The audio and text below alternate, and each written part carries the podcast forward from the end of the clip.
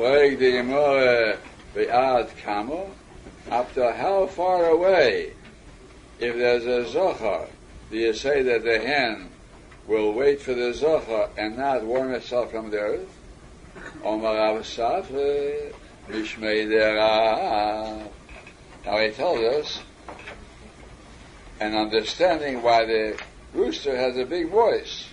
Kol Heichedi Shomi or Kol As long as she can hear the sound of the rooster by day, that's in that distance, she refuses to use anything but the rooster.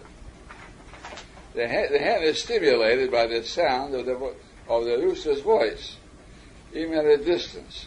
If she can hear the voice of a rooster in a distance, then she won't be sofna me'aro. Then you'll know for sure if you find an egg in this situation we described above, was not late at night. She won't be sofna me'aro. Obad Rav Mori Uvde, Rav Mori, who was the author of that statement, he made an experiment, Uvde made an experiment at Shitin Boti, 60 houses away. How, how far that is, I don't know. We're 60 houses away. Up to then, the sound of the rooster's voice carried, and the hens couldn't lay at night. They're not softening them out, because they're waiting for the rooster.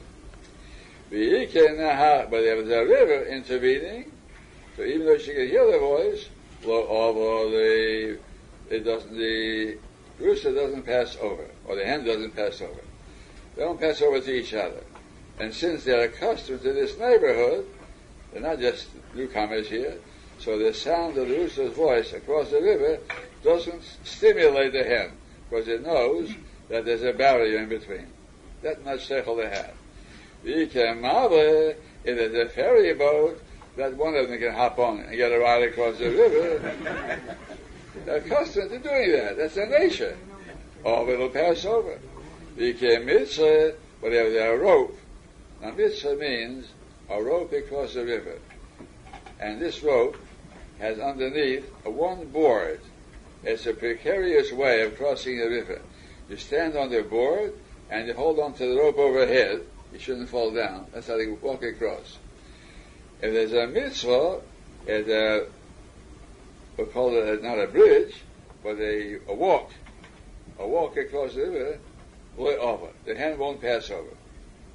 But the hand can't hold on to the rope overhead. And the, the walk is too narrow just to support yourself on it. So no rooster or no hen will chance, will try such a walk across the river. That's what he said. The Gemara says this, his experiment failed. Habu, there was a case, the Ovawamis, and it did pass over the walk. A hen or a rooster, in order to, to maintain its rendezvous, did pass over the walk. So, in that respect, his experiment failed. Say that. Well, we learned before,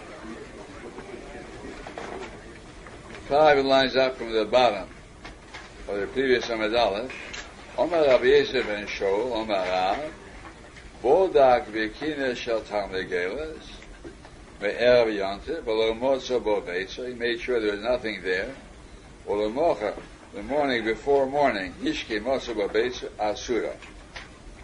But that egg was surely laid at night.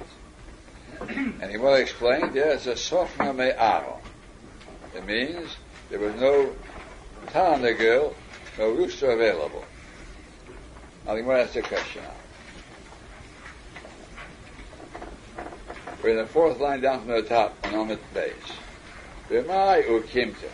How do you explain Rabbi Yosef ben Shaul's statement? But this soft me'ara. It's a case where the Talmud has warmed itself from the earth, but there's no rooster available.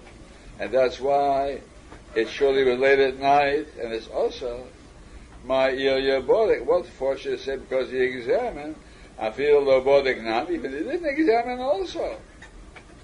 If he gets up in the morning, before morning, and sees an egg is lying in a nest, he should say, it's a, it could be a nighttime egg. Since it's soft me'aro, it's possibly a nighttime egg. So why do you have to use a bodak? If he examined Erev and saw there was nothing there, though he didn't examine, and finds an egg at night time in the nest, he has to think maybe it's late at night. And bodak, if he wasn't Vedic, I would say Me'ez well, how was from yesterday. Because most of the eggs, even when there's no Tanagel, are laid in daytime. That's what Fiddish is telling us now. Even according to this, what he said, Sofna Me'ara, it's capable of laying eggs at night, but most of the eggs are laid by day because the hen at night is lethargic.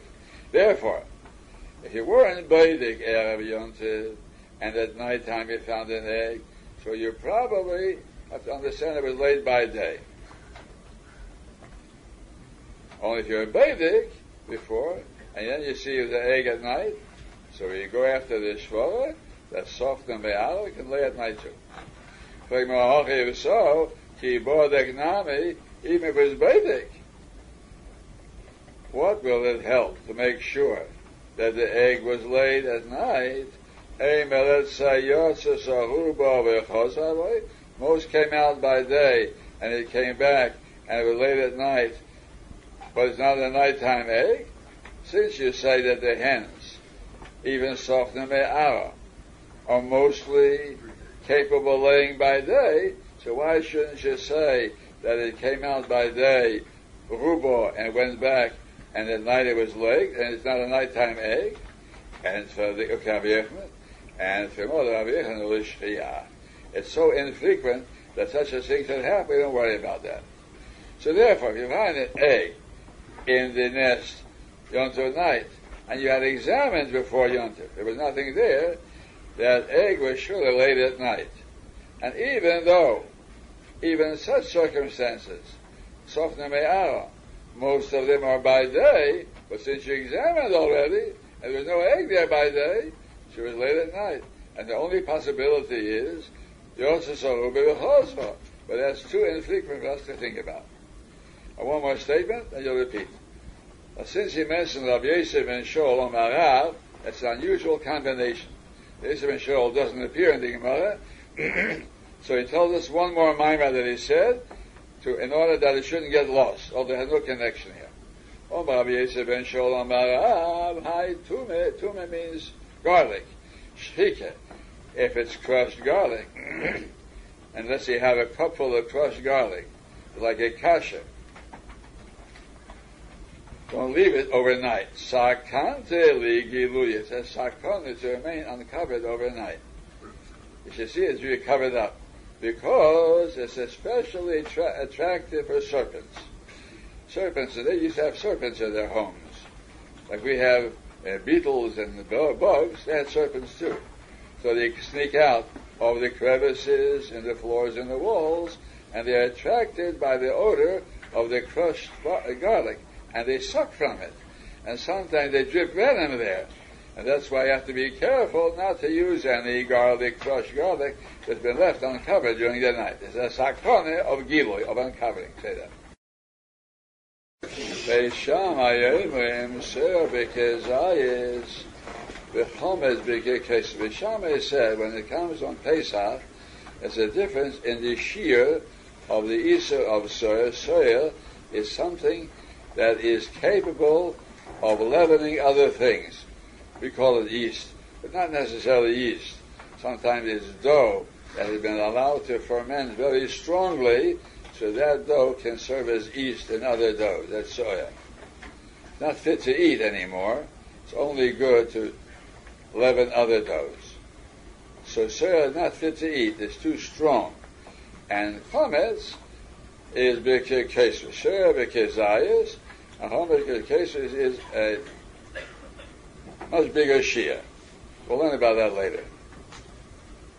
Like the Gemara, oh, my Tamai, the Beishamai. Where the Beishamai get this svara, there's a difference.